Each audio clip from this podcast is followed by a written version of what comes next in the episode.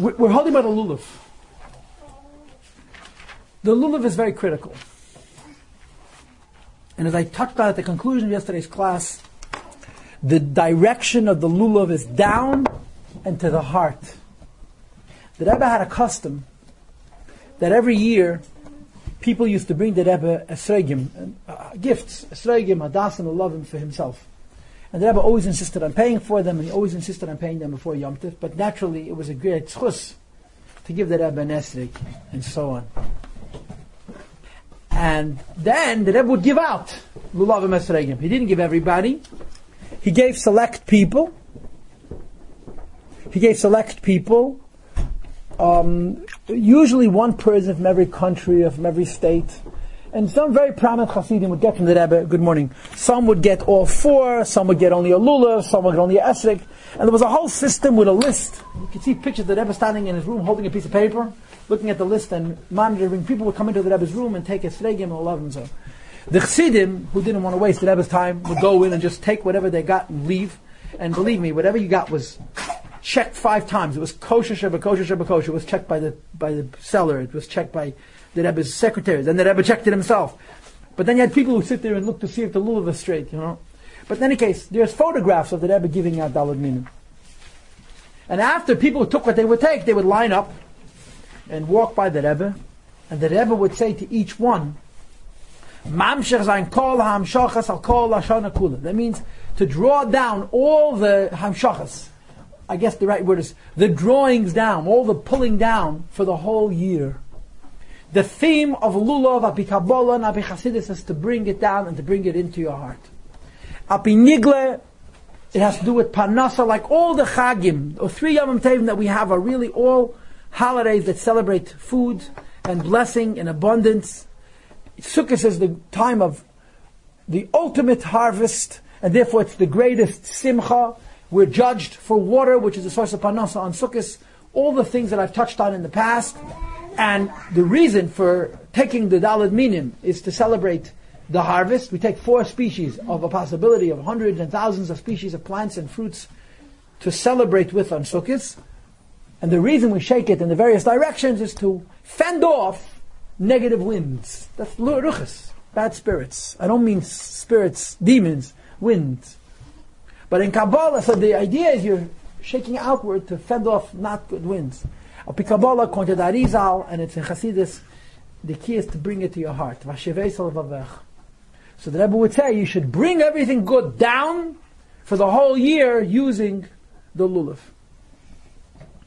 Which is why, it is very critical in Kabbalah to shake the lulav in the sukkah. In many communities, and this is really the halachic way, you take a lulav to shul, you daven shachris, you get to halal. You take out your lulav, you, you make a bracha and you shake it in shul. Because there's a strong connection between the lulav and halal. And that's how it's done. Chassidish Yidden take the lulav to shul, they get the halal, they all march out into the sukkah, they make a bracha in the sukkah, they come back into the shul and say halal. Chabad doesn't do either of those things. We get up early and we do the lulav early in the morning. Even though there is a strong connection between lulav and halal. In other words, the position of shaking it before halal is reasonable, is credible. But there's an idea of zrizim magdim and the mitzvahs, doing mitzvahs as soon as possible. This is our custom, how we do it. And dafke in the sukkah. I'll get back to the sukkah momentarily. Just remember that the sukkah is a cloud. That's good and bad. It envelops you and it, it, it, it encompasses you. On the other hand, it's not you. It's an environment. And when you walk out of the cloud, you cannot take the cloud. You can't eat the cloud. You can drink water, you cannot eat vapor. But the lulav contributes to the effect of this cloud. Let's start from the beginning. I've already alluded to you, I mentioned this yesterday, that there's a lot of similarities between the holidays. Mystically, there's a lot of things that happen Pesach repeat themselves Sukkot. One of those things, which is not so widely known and most interesting, is the connection between the matzah and the lulav. We eat matzah on Pesach, right? Matzah is humility, matzah is faith. But there's a reason we eat matzah in addition. Based on the Gemara, that the Gemara says A child does not know to recognize his father till he eats grain. What they call in, in, in uh, whatever they call it in uh, pediatric medicine, solid foods. A baby knows his mother almost instantaneously. But to recognize his father and to have a sense of what the father is takes time. The difference between my father and the other person's father, or my grandfather, or my uncle, or my big brother, takes time. So the Gemara says that when a child eats bread, chitim, wheat, bread, it, it gives, it, however you want to explain it, whether the bread gives him the awareness, the bread gives him the awareness, or the age of eating bread gives him the awareness, the child can recognize his father. So technically, simplistically, it's an age issue. You reach a certain age, you're able to eat solid foods, you have a recognition not just of your mother, but of your father. But mystically, it's much deeper than that. According to Kabbalah, wheat is das. Wheat gives das. Das does not mean understanding. Right? ונסעתי מתר עד איתו ידו מלכש ואספת דגנך ותרשך ויצריך. Wheat, wine, oil. Das, bina, chokhmah. Okay? Wheat is das, yayin, wine is bina, and shemen is, is Chochma, Yitzarecha. And it's explained in Kabbalah, and Chassidus, there's even a Muslim for this in Gemara. There's a connection between wheat and das. But das is a weird one. Das is considered one of the intellectual tools, but it's not intellectual. Chochma is, in my interpretation, a creative tool. Bina means clarity, thoroughness, detail, order, departmentalization. Chochma is a creative skill, and Bina is a thorough skill, uh, uh, um, a skill of breaking things up into details and organizing them in a constructive way. Das adds nothing to your understanding. You don't understand something less or more whether or not you have das. Rather, what das is, is that what you understand is real. The, the, correct term, das, is, is a tool of depth and maturity and integrity. A lot of people can be brilliant. They understand things very well, yeah? And they're little babies. It's, it's not uncommon to find geniuses who are emotionally totally underdeveloped. And there's ways of explaining it because of social pressures. When you're exceptional in one area, you can afford to be deficient in many others. You can be a, a genius. You can be Einstein. And um, you can be brilliant and be a baby. Because there's no corollary between intellectualism, between what they call in the world intelligence, and menschhood.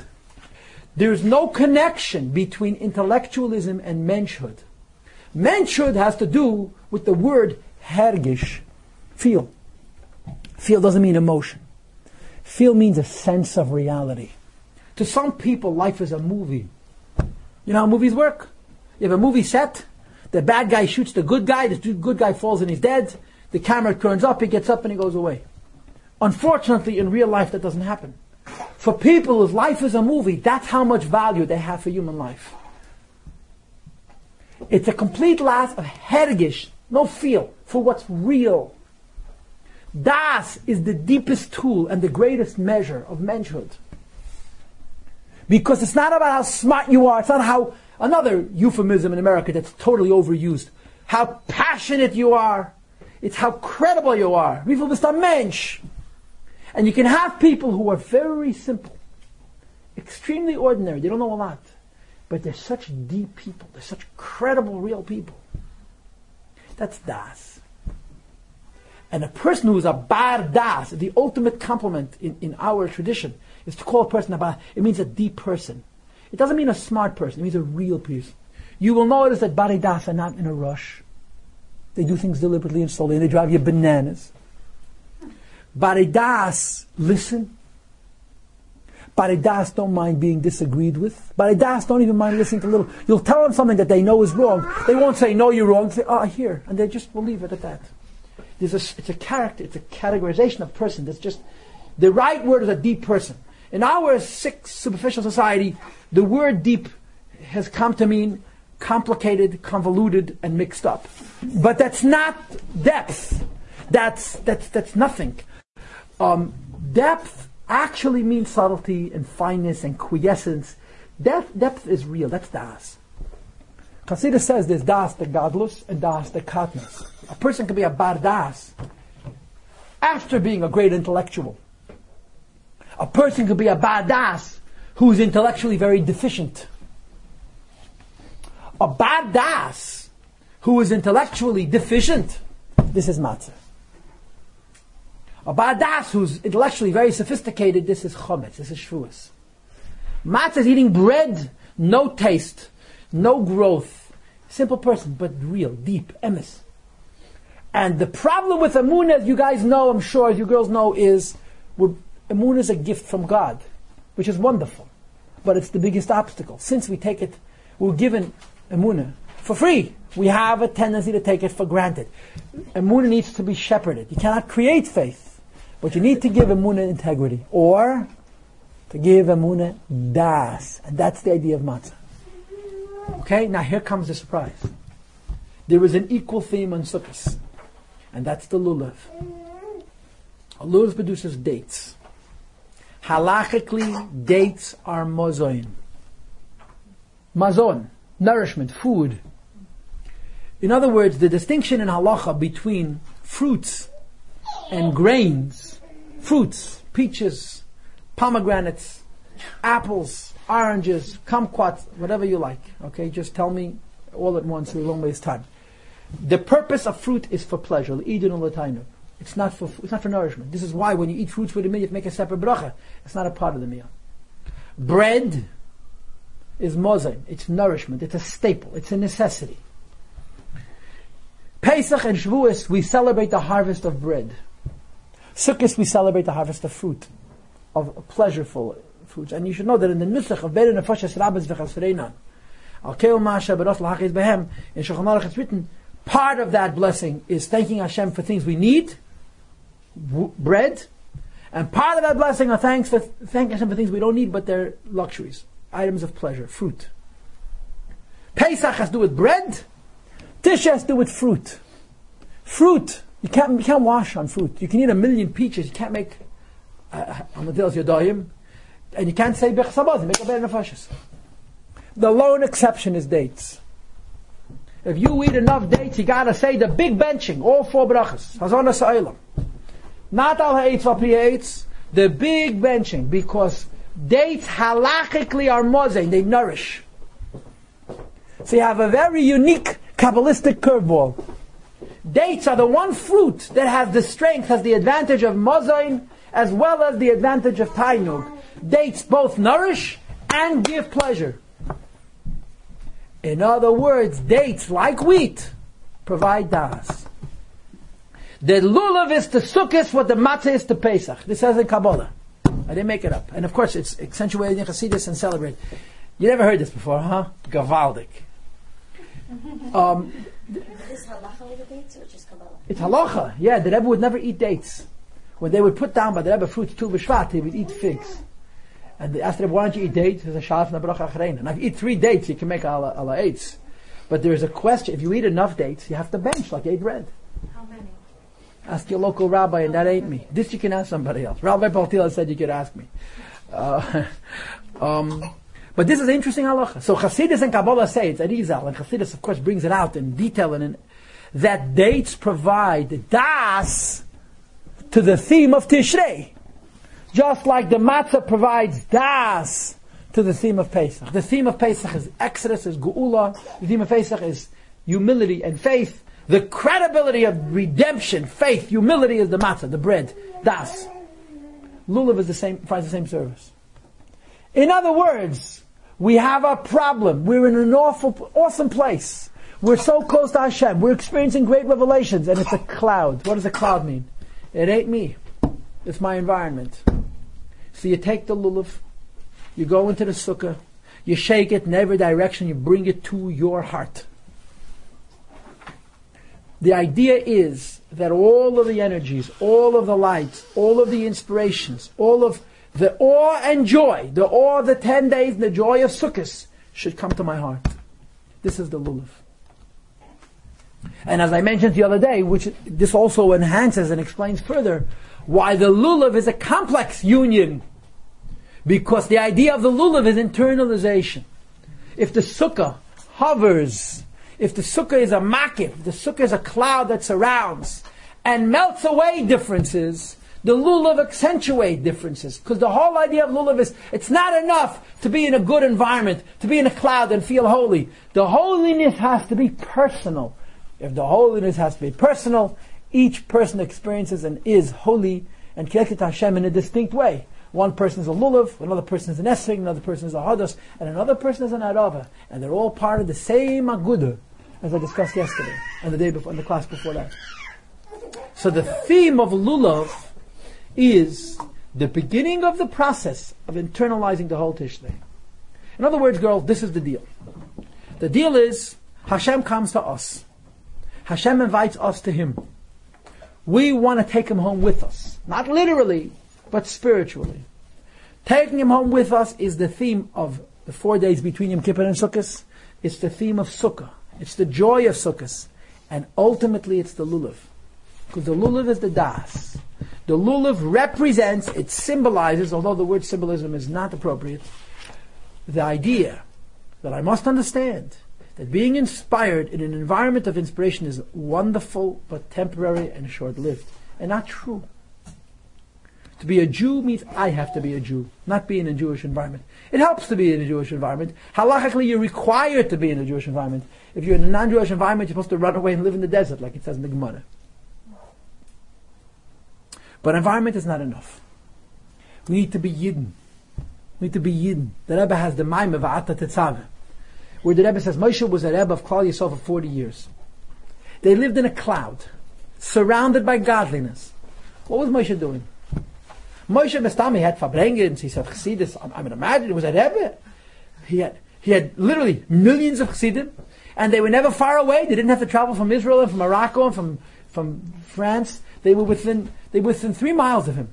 The great, the whole Machane Yisrael was Gimel Pas, which, uh, not 12 miles. The greatest distance between any Jew and Moshe Rabbeinu couldn't be more than six miles. Couldn't be more than six miles. It's an hour and a half walk, Sachakum. Say, we're all local. And Moshe, what did he talk about? Moshe had one message. Are you Jewish because you're in the cloud or are you Jewish because you're a Jew? How you answer that question? How do you answer that? I don't know. It's impossible to know. But this was Moshe's message to Yidden. Das. Don't be a Jew because of your environment. Be a Jew because you're a Jew. The Meraglim, their whole protest was they wanted to be Jewish. They wanted to be environmental Jews. Jews by association. We don't want to leave the cloud. And Moshe says, but this is not genuine. Yiddishkeit is you. And on Pesach it's the matzah, and on Sukkot it's the lulav. How do you do this? Brilliant question. And of course, it's this is the kavana of lulav api kabbalah. Basically, of course, it's much more intricate. But api kabbalah, the basic concept of the lulav is that we should personalize and make individual, distinct to ourselves, the experience of being Tishrei with the Hashem in this palace, the experience of tshuva, the experience of simcha, which is the translation of tshuva into an alternate form, as I discussed yesterday with you. This is the dalad min, this is the lulav. Which is why, api Kabbalah, it's important to shake the lulav in the sukkah. The sukkah is the makif, and you point the lulav in each direction of this makif and bring it to your heart. Make the vapor uh, condense and become fluid that you can exactly you can you can. Uh, take in, you can internalize. You know, that's the idea of the lulav. And this is why we use a palm, uh, lulav, because it has tamarim, dates which have this theme of das, with the additional component of ashirus. Matzah, the bread is unleavened, the bread is poor. Sukkot, the, the tamarim, the provision of das, is pleasureful also. It gives you tainug. In other words, the additional dimension of richness, which is the difference between Pesach and Sukkot. Sukkot is a much greater joy because it's a rich holiday. Pesach is a lesser joy because it's really an impoverished holiday. It's, it's, it's, it's a going out of exile holiday. Okay? Good. Um, let's get to Shmini Atzeres. I have very little time. This is so important. In the ganze Welt, mamish in the ganze Welt, but mostly in the Hasidische Welt and the Sfadische Welt, one of the pinnacles of Tishrei is Hoshana Rabbah. I just saw last night, Ona Hashem Hoshia, no, please God, help me. No, no is 51. It goes on the 51 days from Rosh Chodesh Elul till Hoshana Rabbah. We say David Hashemaydi 51 days. The both days of Rosh Chodesh Elul, the last day of Av, the 29 days of Elul, and the 21 days. Hoshana Rabbah is always the same day as Erev Rosh Hashanah. It's exactly three weeks from Rosh Hashanah to Hoshana Rabbah. Shmini Atzeres is Shabbos because Rosh Hashanah was Shabbos. Always works out that way. Never any exceptions. The 51 days between Elul and Hoshana Rabbah are Yemei Arachamim. And it's written in Zohar. This is the, the, the end of the Chasima. Even though we say that we're judged on Rosh Hashanah and we're completed on Yom Kippur and there's a chosim, there's a ceiling, sealing with a C, not with an S. Um, I guess they're both with a C. no, no, ceiling with an S and not with a C. Oh boy. Um, it continues till Hoshana Rabbah. I have a cousin, Mr. Litvak. I become with. And he lives in Monsey. He sends his kids to a Hasidic Cheder, and the kids come home, Zois Chanukah, and they tell him Zois Chanukah is, is Gematria Ksiva v'chasim He says, listen, I don't mind the Hasidic shtick, but I can't deal with the Ksiva v'chasim of the Chanukah. You know, Hoshana I can handle. I mean, Api Allah is Yom Kippur. But Api Zohar is written in Zohar explicitly Hoshana. For whatever reason, I have yet to find in Mamari Hasidus, and I've learned a few, a celebration of Hashanah Rav. It's mentioned.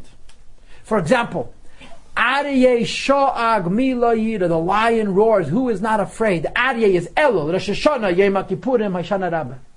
This is brought in Hasidus. The lion roars, Aryeh, Aleph, Resh, Yud, Hey, is Elul, Rosh Hashanah, Yom Kippurim, and Hoshana Rabbah. There are mentions of Hoshana Rabbah. But in Hasidus Chabad, the big day is Shmini Atzeres.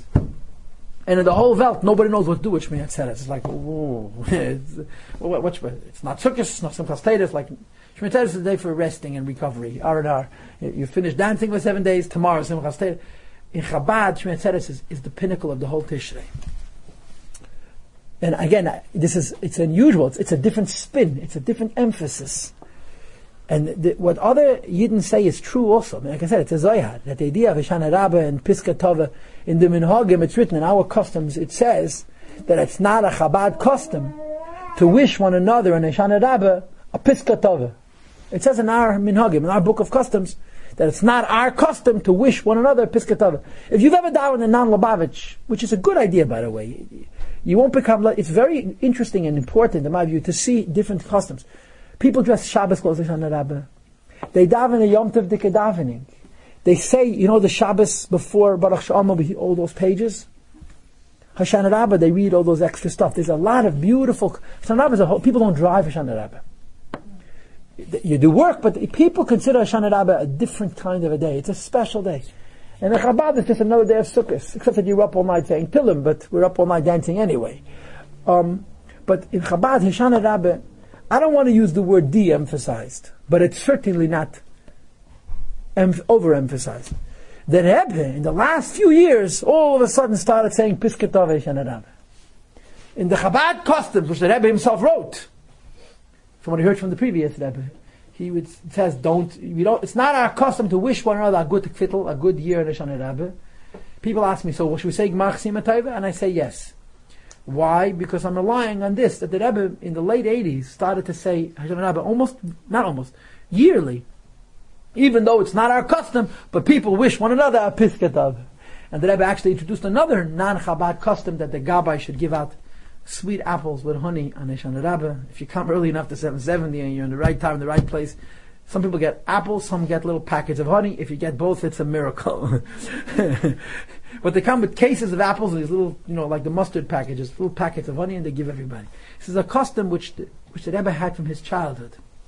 The Rebbe did not grow up in a Chabad shul. The Rebbe's father was a rabbi in an Ashkenaz shul. Yekaterinoslav had 20 shuls. The Rebbe's father was the rabbi of the whole city. He davened in the largest shul, the daven Ashkenaz.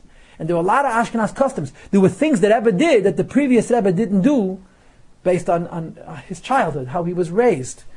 For example, the Rebbe would say on Shavuos, the Rebbe would say, "Nu help me, Akdamus." We don't say Akdamus. And the previous Rebbe didn't say Akdamus, but the Rebbe would secretly say Akdamus, and the reason given, I don't know if it's true, but because in the Rebbe's shul, where he grew up, they said Akdamas. It was Ashkenaz shul. It wasn't a Chabad shul. And the Rebbe introduced the 770 customs from his shul. From from the Ashkenaz minyan, and one of them was this to give out apple. It said the custom was would give out azisa apple with honey, a sweet apple with honey. So the Rebbe reintroduced or brought into Chabad this custom, which is not as a not traditionally a Chabad custom of wishing each other a good Year Hashanah Having said all that, in Chabad the shturim is Shmini Atzeres, no doubt about it. Wait, where's the source for that? For why Chabad is Shmini Atzeres and not Hoshana? I'm going to get to it. It's it's it's it's Kabbalah, it's Hasidus. Zohar says it's, it's Well, the Zayah speaks about both. But we make the bigger shturim of Shmini Atzeres. And the irony is, the whole Welt says the David Hashameri and Atzeres also. We don't say David Hashameri and Shmini Atzeres. And yet Shmini Atzeres is the biggest deal of Tishrei. The Nakuda of Shmini Atzeres is, you know what happened to Shmini Atzeres? Nothing happened to Shmini Atzeres. Absolutely nothing. The word Atzeres, amongst other things, means to pause, to hesitate, to stutter step, to, to go passive, to become inactive. That's the idea. The concept is that when this is very very important for Americans to hear, but people's solution is yoga. Judaism's solution is Shmini. It's our form of yoga. Running, running, running, running, doing, doing, doing, doing, hop, hop, hop, hop, million things. It's New York City, you do a million different things. You never stop to live. And because you're so busy doing all these things, you're hopping mitzvahs. You have no time to make it all real. Shmini Atzeres, you stop. My Mori Hasidus talk about this a lot. Um, and I, am not certain if it's based on Arizal or not. I would have to look again. But this is certainly the Chabad idea of Shmini Atzeres. It's a day for doing nothing so that the whole Tishrei could settle. Shmini Atzeres, you do nothing. You've been doing so many things. You've done a lower tshuva. You were invited into the palace. You did a higher tshuva. You crowned Hashem as a king. You did tshuva for 10 days. You did the highest tshuva of Yom Kippur. You prepared yourself for Sukkot. You danced and celebrated on Sukkot. You have the dance, the, the Rebbe has the sikhs. The joy of Sukkot, the joy of Lulav, and the joy of Simchas Beis Hashayeva. You did a shyness. Stop, stop, stop, stop, relax. Wait, wait, just rest. Sit down. Sit down on the grass. Sit. And what should I do? Do nothing. I'm bored. Relax. Don't be bored. Just, just be for a while. Just is for a little bit. Just, just be. And Chassidus says that another translation of the word Atzeres, the Chassidus brings three translations. Atzer means a king, a, a master. Atzer means a hesitation and a pause. And Atzer means an absorption. Klita. The Hasidic, the Chabad, this is not Hasid, this is Chabad Hasidic. Other Hasidus places emphasis on Shana Rabbah. The Chabad Hasidus Shmini Atzeres is today you need to take everything had Tishrei and let it saturate. There is no special avoid on Shmini Atzeres. It's not tshuva. It's not Kabbalah sale. It's not a higher tshuva. It's not simcha. It's not achdus. It's nothing. It's not nothing for nothing. Hmm. It's nothing for everything. The, the idea is that we want to take the whole tissue and internalize it. I have a super story. It's a very subtle story. In other words, if you don't get it, don't tell me because I'll look at you with a funny face. But it, it's one of my favorite stories because it illustrates the theme of Shmini Atzeres, although it's not a Shmini Atzeres story. When the previous Rebbe passed away, he was survived by his Rebbetzin, by his wife, who lived 21 yo- long years minus a month longer. She passed away the 10th of Tevis, he passed away the 10th of Shvat, 21 years later. She, she was a real Rebbetzin, and she had, huh? Rebbetzin Hamadina. And she uh, lived upstairs in 770, and she had a whole program going. People used to come to her, she had her fans, and Mizak. And Yom Tiv, she always had a minion who sat by her table. She would host a minion of Hasidim, and she would make a festive Yom Tiv meal. But the whole idea was that the previous Rebbe was still present. His table, his place at the table was empty and set. They didn't put soup and gefilte fish down, but they put down chalas with a decal, and on Pesach they put down three matzahs. And to the right of the Frierdiker Rebbe's spot was the older son-in-law, the Rashag Rabbi Gurary, and to the left of the previous spot was the younger son-in-law, who was then known as Ramash, the Rebbe. And the Rebbe would go to his Shviya V'Yantiv. The Rebbe would go there. Pesach, Shavuos, Sukkot, Rosh Hashanah, Erev Yom Kippur, Motzim Kippur, ate with a minion. It was a very special circumstance. This was one of the Hamish moments with the Rebbe. And all the Bachir would come upstairs and stand around until they didn't let him come anymore, but because it became too pushy. But it was, a, it was an event where Hasidim actually ate with the Rebbe. It was very special for a variety of reasons. She passed away at Sarah Batavis, 1971. So Rabbi Gurary was immediately concerned that the Rebbe should continue eating Pesach with him. He was he felt so honored. He sat opposite his brother-in-law, the Rebbe, for 20 years. He sat next to his father-in-law, the Rebbe, for 30 years, and he wanted to continue. So um, he proposed to the Rebbe that the Rebbe should continue coming. So the Rebbe answered directly but subtly, Pesach, I'm going to be myself. Okay, the Rebbe was enough. So the Rashag asked again and again. Now asking the Rebbe a second time and a third time is trying to knock a hammer again, a nail, into, into diamond the second time. So he started lobbying. He sent this one and that one and the other one. One of the people he sent to the Rebbe was a man named Rabbi Simpson. Rabbi Simpson was the Frierdiker Rebbe secretary, and the Rebbe recruited his son to be his secretary because they're remarkably secretive men. Smart, but very, very they don't speak. They have tremendous secrets. Rabbi Simpson used to go into people, with people to the previous Rebbe into the Yechidus room to interpret because the previous Rebbe's speech was impeded. And people talked to the previous Rebbe about very personal things. Because Rabbi Simpson was a stone. Rabbi Simpson came home at night, you never knew if it was a good day or a bad day. He showed, not only didn't tell you what happened, he showed no emotion. I mean, a typical Rabbi Simpson story was he walked into the previous Rebbe with somebody, and that person says to me, you know what, you don't have to interpret, I'll understand myself the Frierdiker Rebbe's words. The Frierdiker Rebbe spoke to him, he didn't understand the word. He turns to Rabbi Simpson, what did the Rebbe say? You know what he answered? I wasn't paying attention. You told me not to listen. I didn't listen. He was standing there. This is Rabbi Simpson. He, he was a very special man. He was older than the Rebbe, and I suppose he was older than the Rashag. He was a beautiful person. You look at his photograph, you see beautiful. I don't mean that he, you know, he was beautiful. A, a Schweiger, a real Chabad chassid, a man of few words, always looked beaming, brilliant, a gracer God, a deep chassid, and the lips were just closed. He had very little to say. When he needed to speak, he could speak, but he he was a genius at not saying anything. He was a deep, he was a real pneumistic yid, a real model of Chabad chassid. There's an expression. What's a Chabad chassid? Tracht asach Red wenig und tut volle. Thinks a lot, speaks very little, and is always doing things. This was Rabbi Simpson.